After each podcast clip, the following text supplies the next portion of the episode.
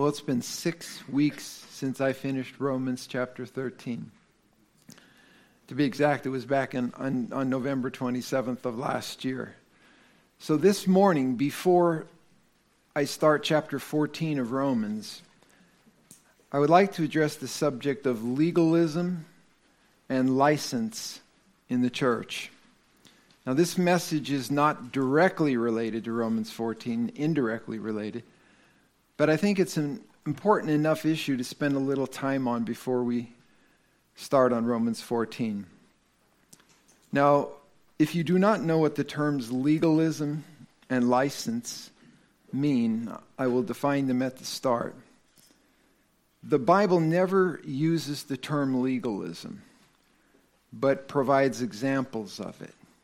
Many of the Pharisees were legalists, and some in the church of Galatia, probably the majority of it, were guilty of it. And Paul called them foolish for doing so. So, for the point of this discussion, there are two types of legalism that we should be aware of.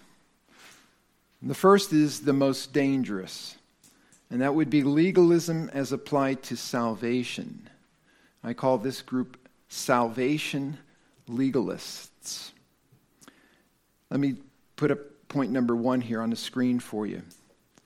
Legalism exists when people attempt to secure righteousness in God's sight by good works and obedience to the law or other rules and commandments. Doesn't have to be necessarily the Mosaic law. But if you would turn just to start in, in Acts chapter 15. Acts chapter 15, in the first verse.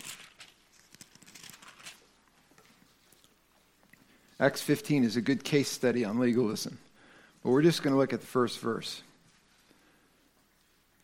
And certain men which came down from Judea taught the brethren and said, Except ye be circumcised after the manner of Moses, you cannot be saved. So this fits just what I said. Legalism exists when people attempt to secure righteousness in God's sight by works and obedience to the law or other rules and commandments. Except you be circumcised, you cannot be saved. C.J. Williams said that legalism is a contortion of the true gospel whereby a person tries to earn or maintain his salvation or appear righteous in the eyes of men by keeping and often, often adding to the law of God. Now, now look in Romans chapter 11. Romans chapter 11, because we've, we've already touched on this in many places actually in our study in Romans. But pertaining to salvation, look at the sixth verse where Paul says, if by grace, what does grace mean? It means unmerited favor, right? It's a free gift, it's not something you can work for. So if salvation is by grace, then it is no more of works. They're absolutely contrary one to the other. And he clarifies this. Otherwise, grace, unmerited favor, is, is no more unmerited favor. It's no more grace. But if it be of works, then it's no more grace. You're getting paid for it, it's not free. Otherwise, work is no more work, it's something else. So, legalism says God will love, love us if we conform to all that He commands. The gospel says that God will transform us into the image of Christ because He loves us. So we're saved and then we're being transformed continuously. If you're in Romans, you can go back to Romans 8 and just look at verse 29 for a moment. And you can see God's purpose in saving us. Romans 8:29 for whom he did foreknow, he did also predestinate to what? To be conformed to the image of his son, to be Christ-like, so that he might be the firstborn among many brethren. Now under grace, we live to please God. We're, we're not living to earn something that is already ours, a right standing with God on the basis of having been justified by what? Faith alone in what? In Jesus Christ. In, in Christ's finished work of, of redemption, which he accomplished on the cross. 1 Thessalonians chapter 4 verse 1. Paul writes, "Furthermore then we beseech you brethren and exhort you by the Lord Jesus that as you have received of us how you ought to walk and notice what he says, to please God." God wants every believer to have a walk that means a manner of life that is pleasing to him. So ye would abound what? More and more. We, we should expect growth in the life of Christians. God expects us to grow. For you know what commandments we gave you by the Lord Jesus. And the last part of that, verse 3 For this is the will of God, even your what? Sanctification. What is sanctification? It's growth in holiness, it's growth in, in Christ likeness. And that's a lifelong process. So if you are wondering about what the will of God is for your life, it's clearly mentioned here. We could talk about other, other aspects of God's will, but certainly this is, this is fundamental. It's your sanctification, it's your growth in Christ likeness. Now, I want to give you a couple prime examples of legalism in salvation. The first one is what I call the impossible gospel of Mormonism. 2 Nephi 25 23. This is from the Book of Mormon, not your Bible, so don't go looking for it. for we labor diligently to write, to persuade our children and also our brethren to believe in Christ and to be reconciled to God. Well, that's a good idea, right? Everybody believe in God, be reconciled to God. But look what they do at the latter part of this. For we know that it is by grace. What's grace? Unmerited favor. It's not works. For we know that it is by grace that we are saved. What does that say? After all that we can do. Mutually exclusive, impossibility. That's the impossible gospel of Mormonism. So, secondly, I want to mention to you this morning the no assurance gospel of Roman Catholicism. Good news without assurance is not good news at all, right? So, this is from the Council of Trent's Decree on Justification, 6th session, 1547, Canon 30. By the way, this has not been rescinded. Vatican II did not change this. They affirmed everything that the Council of Trent said. And it claims that the grace of justification is inadequate for the full remission of guilt. So here's the statement it reads If anyone says that after the reception of the grace of justification, which in Roman Catholicism occurs when a baby is baptized, that's the initial entrance into the grace of justification. If they say that the guilt is so remitted and the debt of eternal punishment so blotted out to every repentant sinner that no debt of temporal punishment remains to be discharged either in this world or in purgatory before the gates of heaven can be opened, let him be anathema. Damned. So, what they're saying is there are things that you must do. In Roman Catholicism, salvation isn't, you're not justified by faith alone in Christ. You're justified as a process, a lifelong process. So, in Catholicism, and believe me, I know Roman Catholicism, having spent many years there and having spent much time studying Roman Catholicism, involved in apologetics ministries to Roman Catholics. In Catholic belief, one must enter into a state of grace through baptism. And after that is done, a Catholic goes through life, and if they commit if they commit any less serious sins, what they call venial sins, like little white lies and so forth, they may deal with those things through sorrow, prayer, works of charity, and abstinence, reception of Holy Communion. That's from the Fundamentals of Catholic Dogma by Lud- Ludwig Ott.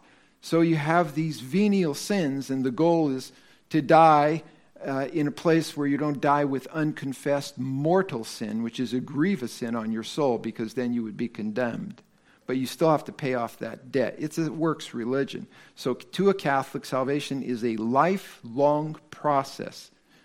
You can fall out of justification. You have to go and confess your sins to a duly authorized priest, do the penance to be, to be back in right standing with God. So, to Catholic salvation is a lifelong process which must be worked out through human achievement. Human achievement. Well, Paul had a lot to say about that in the book of Galatians. He said, for instance, Galatians 2:16, knowing that a man is not justified by the works of the law, but by, the, but by faith in Jesus Christ, even we have believed in Jesus Christ that we might be justified by faith in Christ and not by the works of the law or any other kind of works. For by the works of the law shall no what? Flesh be justified. So works, works don't add or they're not, they're not necessary for our salvation except the work that Christ has done. Works follow, follow salvation. Galatians 3:1 he says, "O foolish Galatians, who has bewitched you? Who has put a spell on you? It was the false teachers, the, the Judaizers that came in. Who has bewitched you that you should not obey the truth, before whose eyes Jesus Christ has been evidently set forth crucified among you? And then he goes on in Galatians 3:24 because they were so confused about the law, they were trying to make the Judaizers were saying unless you be circumcised you can't be saved. He says in Galatians 3:24, "Wherefore the law was our schoolmaster." That's a child trainer, a tutor, to bring us to Christ. It was never meant to save anyone, that we might be justified by what? By faith. But after that faith is come, we are no longer under a schoolmaster. We're no longer under the law. And the requirements of the law that they many believed were necessary for salvation, although God never, never intended it to be that way. For you are all the children of God by faith in what? In Christ Jesus. Galatians 3:24. No other way, right? But by faith. So you have the the uh, impossible gospel of Mormonism, you have the no assurance gospel of Roman Catholicism, and then you have the false gospel of the Church of Christ. And here's what they say. Baptism is, baptism is essential to salvation because it is when one's sins are forgiven when one receives the Holy Spirit, when one dies to sin, when one starts a new life, and when one becomes a child of God in Christ. That's not the true gospel. That's not the gospel that the Apostle Paul preached. I can give you many other examples of salvation legalists. The world is full of them. You know, there are only two types of people in the world do done people. Those who believe that what?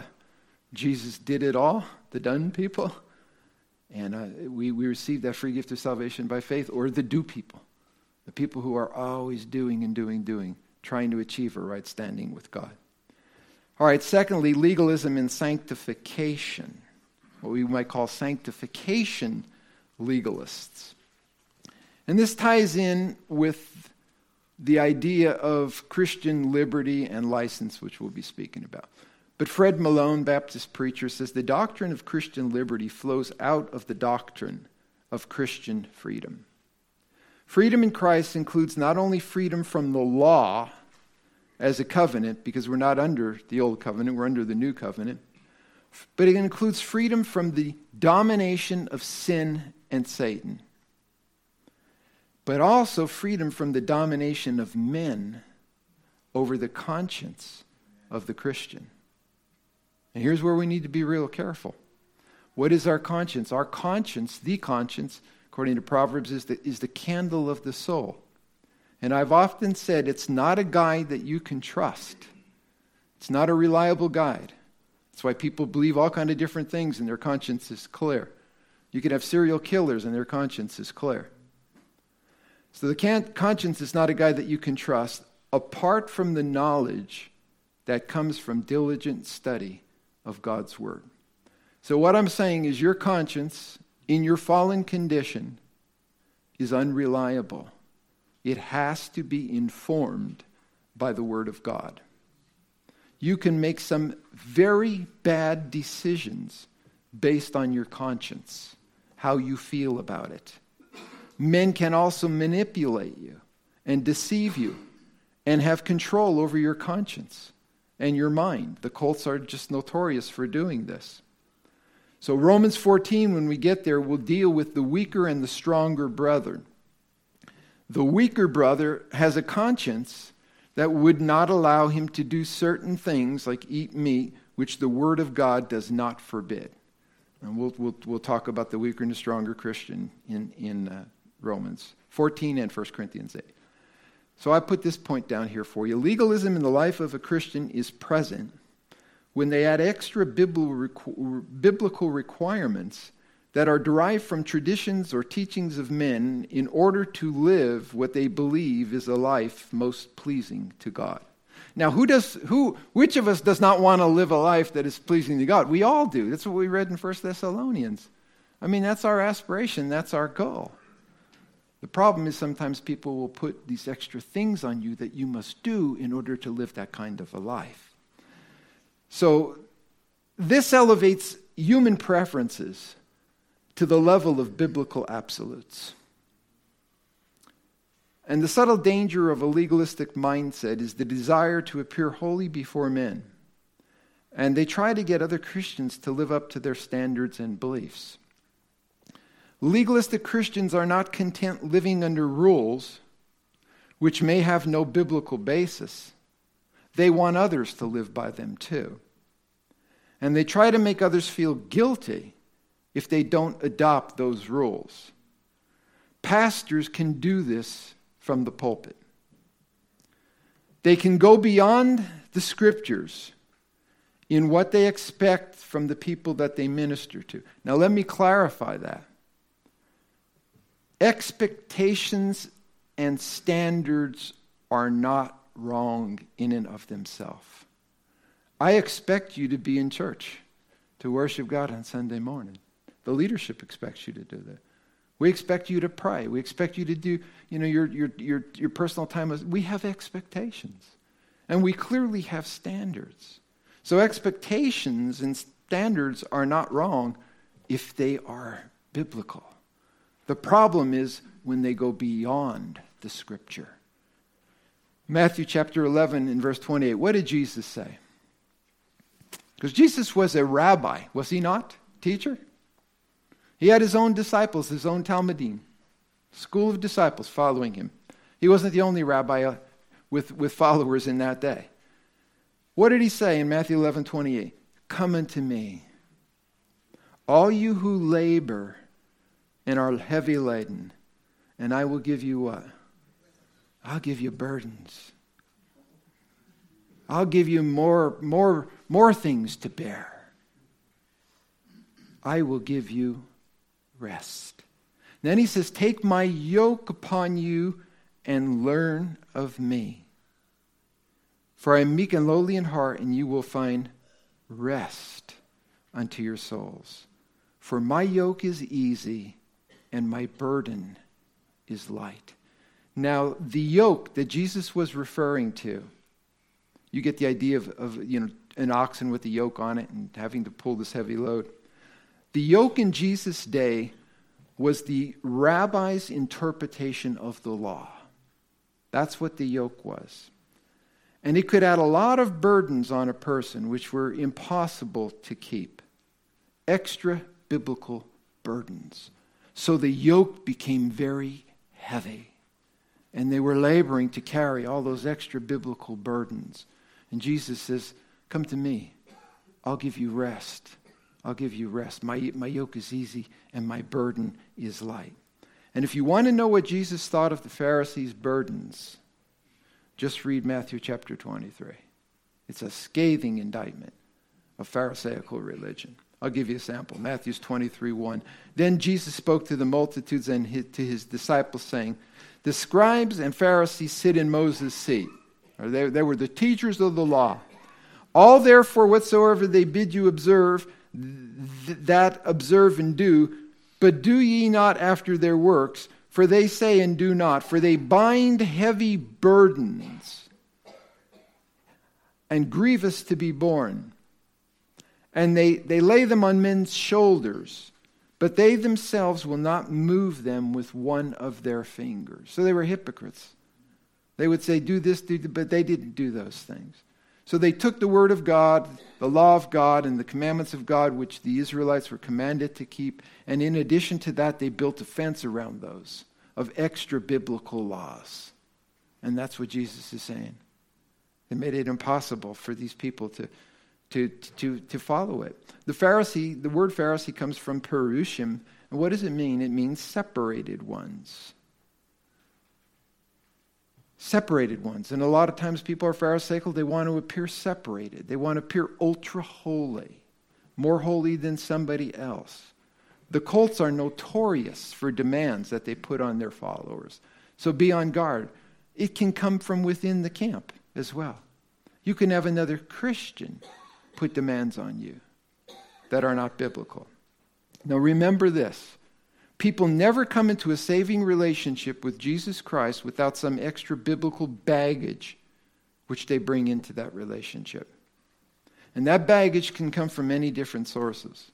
First of all, the cultural, the culture around us.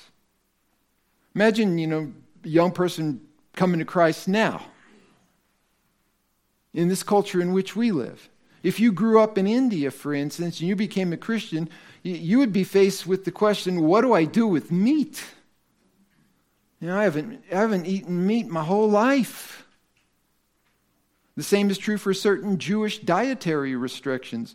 What about Jews who get saved? Do they have to keep the Jewish feast days? No. Do they have to worship on Saturday? No. The same with Seventh day Adventists. What did Paul say? 1 Timothy 4 1 The Spirit speaks expressly that in the latter times some will depart from the faith, giving heed to seducing spirits and doctrines of devils, speaking lies and hypocrisy having their conscience seared with a hot iron, forbidding to marry, commanding to abstain from meats, which God hath created to be received with thanksgiving of them which believe and know the truth. So they try to impose extra biblical things on people. Another source of baggage we bring into our Christian life can be the people who influence us. Sometimes, you know, you become a Christian and there are other Christians who you know you're going to hang out with in church or wherever, or maybe it's the pastor. And, and but in the past, you had people influence you, right? For good or for, for bad. Sometimes you come into Christian life, you don't want to disappoint people that, that you knew in the past. So you don't do certain things in order to please them. Then you have your own personal beliefs and convictions which were not biblical before they were saved. I mean, you may have agreed with certain things that were in the, in, but you really didn't know how to word of God, know the Word of God enough to have a fully developed conscience and, and know what the Word of God is teaching and, and uh, what it's allowing and what it's prohibiting. Then there are all kinds of non biblical traditions and teachings that people bring into their Christian life.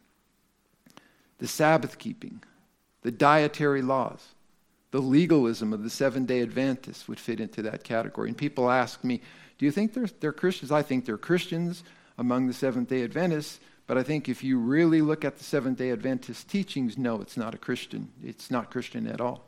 It's a false gospel of an in, investigative judgment and so forth, and I can spend times on this. They believe if you worship on Sunday, you know, you receive the mark of the beast. So that non biblical traditions and teachings. But here's the big one Here's, the, here's what we have to be really careful our lack of proper biblical hermeneutics. When you became a Christian, you got saved. Prior to this, you did not know how to interpret the Bible. And a lot of Christians don't know how to interpret the Bible, and that's why they get into all kind of trouble. Hermeneutics is the, the method of interpreting the Bible. Some call it the science of Bible interpretation. There are rules that govern our interpretation of the scripture. If you don't follow them, you get in trouble. The perfect example of this from my own life, and it would be something that caused quite a bit of trouble here in this church, would be the teachings of Bill Gothard. Does anyone remember Bill Gothard? Does anyone know Bill Gothard? You young people don't. But back in the 70s, 60s, when rock and roll hit America and drugs hit America and long hair, Bill Gothard stood up and started holding seminars to, to warn parents about these dangers and, and, and what to do, how to instruct their children. And you go to the seminar and you get a massive big red book. I had one for a while. Somebody gave it to me. I didn't buy it. And it was filled with all kind of information for you. So, He started homeschooling young people and families with his Advanced Training Institute of America, ATIA materials. The young adults called it American Teenagers in Agony. it's a scandal ridden organization. Don Veinot, a friend of mine, he wrote a book called A Matter of Basic Principles Bill Gothard and the Christian Life. And he influenced thousands of people. He influenced pastor after pastor after pastor. This is how it goes. So he met with him, and he says one of the issues we addressed in meetings with Bill Gothard was his teaching on dietary restrictions. Wait a minute. Paul says don't let anybody judge you in food and drink and, and feast days and all that stuff. It's, it should be immediately settled, right? No, he says in Gothard's world there was no eating of pork or shellfish. And people must also bake God's bread God's way. Now, you women, you don't know that, right? Did you know that you must bake God's bread God's way? Gothard even included God's alleged recipe for making the right bread. That makes life simple, right? No doubt he's referring to Ezekiel's bread, which you can go to Sprouts and buy, right? Listen, I have said this before. Ezekiel's bread wasn't a recipe for bread that you can enjoy, it was a curse. It was a judgment on the people that they would have to eat that kind of a bread. What happened? He abandoned historical grammatical context and he went in searches, search of Bible passages that supported or could be distorted seemingly to support his ideas uh, friend, another, you know, oh, Don Veinot, same way. In, in, Midwest Christian Outreach, he wrote an article this month called uh, The Diet of Jesus. and that was kind of interesting because he referred to Gothard in this and, and Gwen Shamblin, the Weigh Down diet. Everybody has their diets and stuff. But there, there's a fellow out there teaching now, you know, what, what did Jesus eat? Well, I know some things he ate. I certainly don't know everything that he ate. But he was trying to prove in his writings now that Jesus was a vegetarianism, that he only ate vegetables. Now, if you only eat vegetables, fine. But I have news for you Jesus was not a vegetarian. You say, How do you know? He ate lamb at Passover. He ate lamb. And that was real lamb. He ate fish, probably lots of fish, and so forth. So Gothard's material was replete with a form of Christian legalism, but he is not alone. Fred Malone, who we quoted earlier, says modern day issues concerning Christian liberty, including include alcoholic drinking, and I'm not advocating that, women's dress, pants, length of dress, education of children. Must you homeschool them? Even insurance. Should Christians have insurance? Women's based head coverings, contraception, use of TV, internet, electronics, music choices, Sunday school, youth camps, political views, to which I would add length of hair, tattoos, nose rings, earrings on men. The list is almost endless. Now, there is no question that Scripture must be the final determiner of those choices for the believer. We would all agree with that, right? And there are principles to follow in the Scripture that I believe would lead you to the, the right applications in your own life and use of those things or non use of those things. But the problem of liberty arises when man made rules and opinions go beyond Scripture and they take on the role of law in a church, for church membership, for church discipline, and church unity. And they begin to disrupt church unity. And again, I remind you, I have expectations. I have standards in my life. You have them in your life. As a parent, you have them for your children. Those are good. And you know, your, your home rules may, may be a little bit more legalistic because you, you, you've got to you got to control these little rebels, you know? That's part of parenting.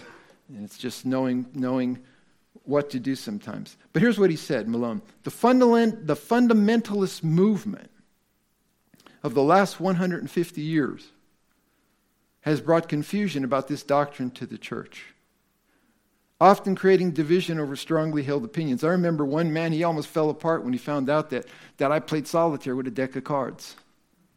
True. You play cards? Yeah, what's, I mean, this was young. Well, what's wrong with cards? No, Christians can't play cards. Right, dance. You know, I mean, right on down the list back then, those days. You think you have it tough. But he said the fundamentalist movement of the last 150 years has brought confusion about this doctrine to the church, often creating division over strongly held opinions or else dominating the conscience of Christians with false guilt. Pride often has been outworking of this movement simply because emphasis upon outward behavior has created a watchful eye, a critical spirit, and much self righteousness for holding to certain behaviors. I'm, I can, I'm now in no position to tell you what you must do with all of your time, your free time. Should you have a television? Should you not have a television? Should you watch this movie? Should you not watch this movie? Must you come to five services a week, six services a week? and do everything that, that, I, that I would like to you know, require you to do or some other group, go out, pass out tracts, do whatever it is, that becomes burdensome, very burdensome. So we have to be careful. Here's Sam Storms. Are you a legalist? Just kind of examine your own conscience here. Are you a legalist? Maybe headed in that. Do you place a higher value on church customs than on biblical principles? Just because the church does something doesn't mean it's, it's, it's right for every church to do that thing. It's number two. Do you elevate to the status of moral law something the Bible does not require? In other words, you, you look at someone and, and you know, oh, he, he, he must be in sin or he's what. You've elevated something that's not biblical to, to, to an equality with the scripture. Number three, do you tend to look down your spiritual nose at those who don't follow God's will for your life? Number four, are you more comfortable with the fact that the Bible does not explicitly address every ethical decision or answer every theological question? I wish it did, right? But it doesn't. And number five, are you more comfortable with rules than relationships? Listen, what's parenting all about? It is a relationship. If it's all about rules and rules and rules and rules, and you don't bond with your child, and you don't create a loving, godly relationship with that child, no amount in the rules in the world are going to do them any good. They're going to be eventually become bitter. They're going to test their own waters and so forth. You have to be real careful. Rules. Rules are important but they have to be put in the proper context and place. Jesus developed relationships with his disciples, personal relationships with them. Okay, so let's move on now. Enough of that. License in the church. Now, here's the, here's the issue, okay? You young people, you 50 and under maybe, you don't have a problem with legalism, right? Your problem is the other end of the spectrum license. Right? Now, listen, we are all born legalists. Right? You weren't born saved. You were born with the orientation in you that you had to do certain things to please God and so forth and so on to obtain salvation. However, any one of us can go beyond the scripture in trying to please God or appear more sanctified than another Christian. So there is great cause for rejoicing in knowing the doctrine of Christian liberty. It's a precious truth, but there's also a danger to it. John 8:31 Jesus said to the Jews who believed in him if you continue in my word then you are my disciples indeed and you will know the truth and the truth will set you what free listen I could cry almost every time I hear this verse because I've told you the story many times. I was a lost, lost, wandering soul looking at every kind of religion you can look at. And I end up in a, in a classroom at Wilkes College at night, which was a former church building. I was ready to go to some indoctrination for some cultic thing, you know, mind control, mind science type of thing, or whatever it was, Eastern religion. And I looked up on the wall. You will know the truth, and the truth will set you free. That verse. That verse changed my life. And he says in verse 36 of John 8, if you therefore, if the Son therefore shall make you free, you will be free indeed. And listen, when I came to faith in Jesus Christ, nobody can put me in a, to, to spiritual handcuffs again or bondage under the law, under this, do this, do. I was free. And I have been free ever since.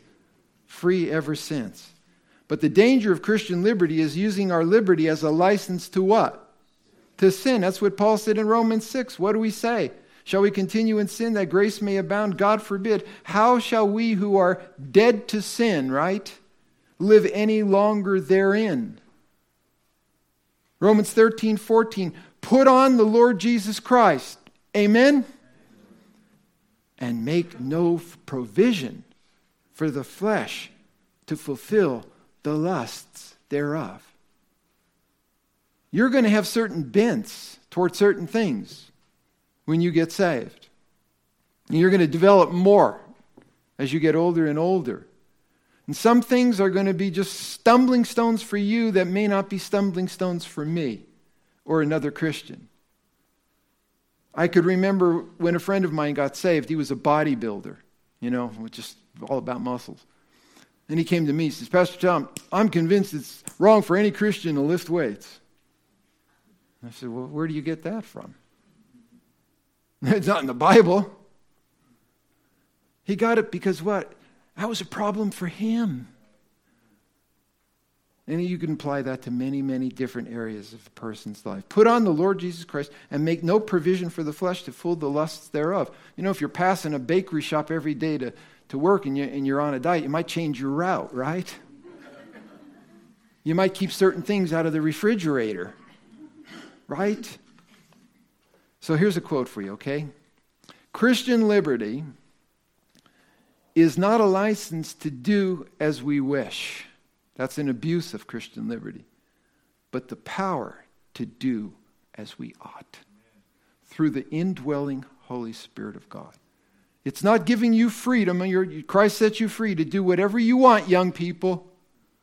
But God gives you, through the Holy Spirit, the power to do what you should be doing. So, just as you must be on guard with legalism, you must be on guard with your liberty that it does not become a license to sin. Sin will always be dangerous and destructive in your life. The smallest of sins can put you on a slippery slope if it's not dealt with. I'm going to give you some examples and I'll give you the scriptures with them. Sin can put you into bad company. Psalm what? Blessed is the man who what? Walketh not in the counsel of the ungodly, so forth and so on. Sin can easily put you into bad company. Bad company can put you into sin, too. That's from Psalm 1. Sin breaks fellowship with God. 1 John 1. Sin invites God's discipline in your life. Hebrews chapter 12. Find the verses. Sin, sin hinders prayer. Isaiah 59 2. God says, My hand is not shortened that I cannot save, my ear is not deaf that I cannot hear, but your sins have separated you from me, and I will not hear. So it breaks fellowship with God, invites God's discipline, it hinders prayer. And then this sin can have consequences in your life that you may not be able to change. That's really significant. I remember, or what is it, 2 Peter 2 8, where, where Peter says, Lot, and I like the King James word, he, he vexed his soul. He was tormented in his soul every day because of the ungodly company of people in Sodom. Well, who chose Sodom? Who chose Sodom? Lot. So you can make choices that you can't change. Young people, I can give you a long list of, of Christians, young men and women, who have done that. and lived a life with regrets. 1 Corinthians 6:12 sin can lead to a, a life-dominating destructive addiction. That's the danger of alcohol. Whatever whatever else it is. Some things are very just they're they're highly addictive. Paul says he wouldn't be brought under the power of any. He, not the 1 Corinthians 6:12 don't let sin have mastery over you. Control over you. So what then is the proper motivating factor for a Christian to walk in liberty without falling into sin? Well, if we love God, it should be our desire to do the things that please Him. John, Jesus said in John 14, 15, if you love me, what? Keep my commandments. Pretty simple, right? Now, we're not going to keep them perfectly. We're not going to keep them perfectly. But the point is, we have to keep short accounts with God because we desire fellowship with Him. 1 John 1 8, if we say we have no sin, we deceive ourselves, and the truth is not in us. If we confess our sins, he is faithful and just to forgive us our sins and to cleanse us from all unrighteousness. Confess means to say the same thing. Homologeo. Say the same thing. So you agree with God that what you did is wrong, and, and you feel that conviction of the Holy Spirit of God, and your desire is to make it right and restore that fellowship with God. Right? Powerful factor in keeping us from misusing our liberty is serving others. We don't often think about this, but Paul said in Galatians 5:13, "Brethren, you've been called to liberty." Remember the context, Galatians. Only use not liberty for an occasion to the flesh, Romans 6, 1 and 2. But by love, what? Serve one another. Serve one another. When faced with Christians who, who differ on things in Romans, Paul, Romans 14, which we'll get to, Paul says in verse 19, Romans 14, let us therefore follow after the things which make for peace and things wherewith one we may edify one another.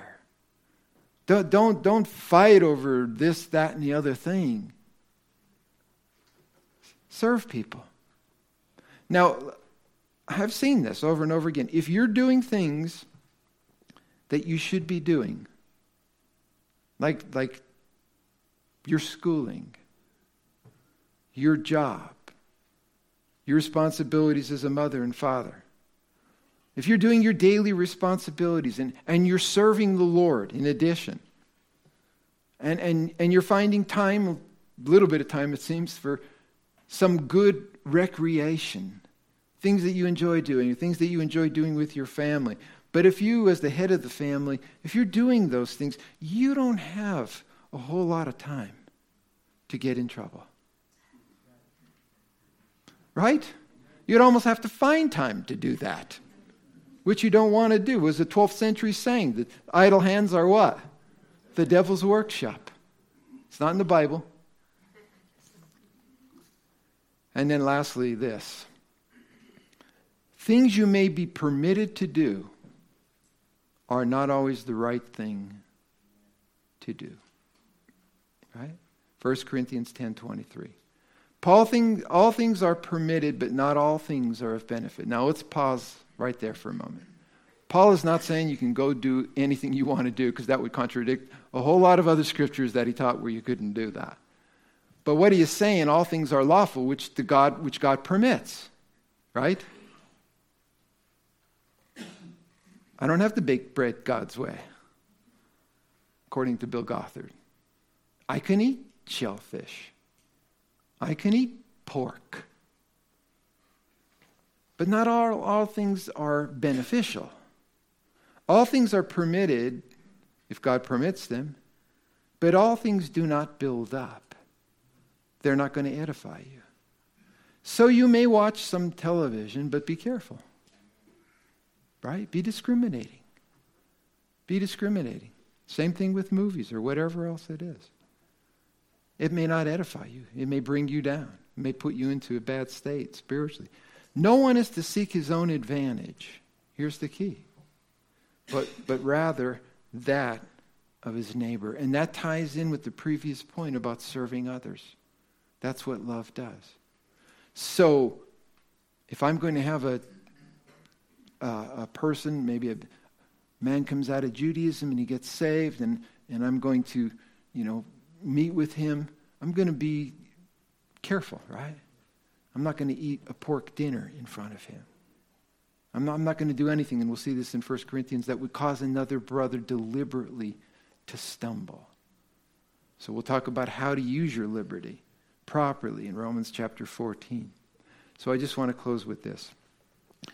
The law of Moses called for strict obedience, but did not in itself provide the power to obey. And therein is the problem. Legalism does not work. Right? The salvation legalists, it never works. You may try and try and try, and it's never enough. Never enough, and you can't do because there's no power source. Once a person gets saved, he or she, they have new desires and they have a new power by God the Holy Spirit to live lives that are pleasing to Him. And this should be our goal. And the person that you must be most concerned about is not me, not someone else in the church. There's a place when you go to a sinning brother, you know, to, to try to keep him from messing up his life even further. But the person that you must be most concerned about is who? You. Me. Am I living a life that's pleasing to God? And I pray that that would be our aim every day, not only this year, but for the rest of our life.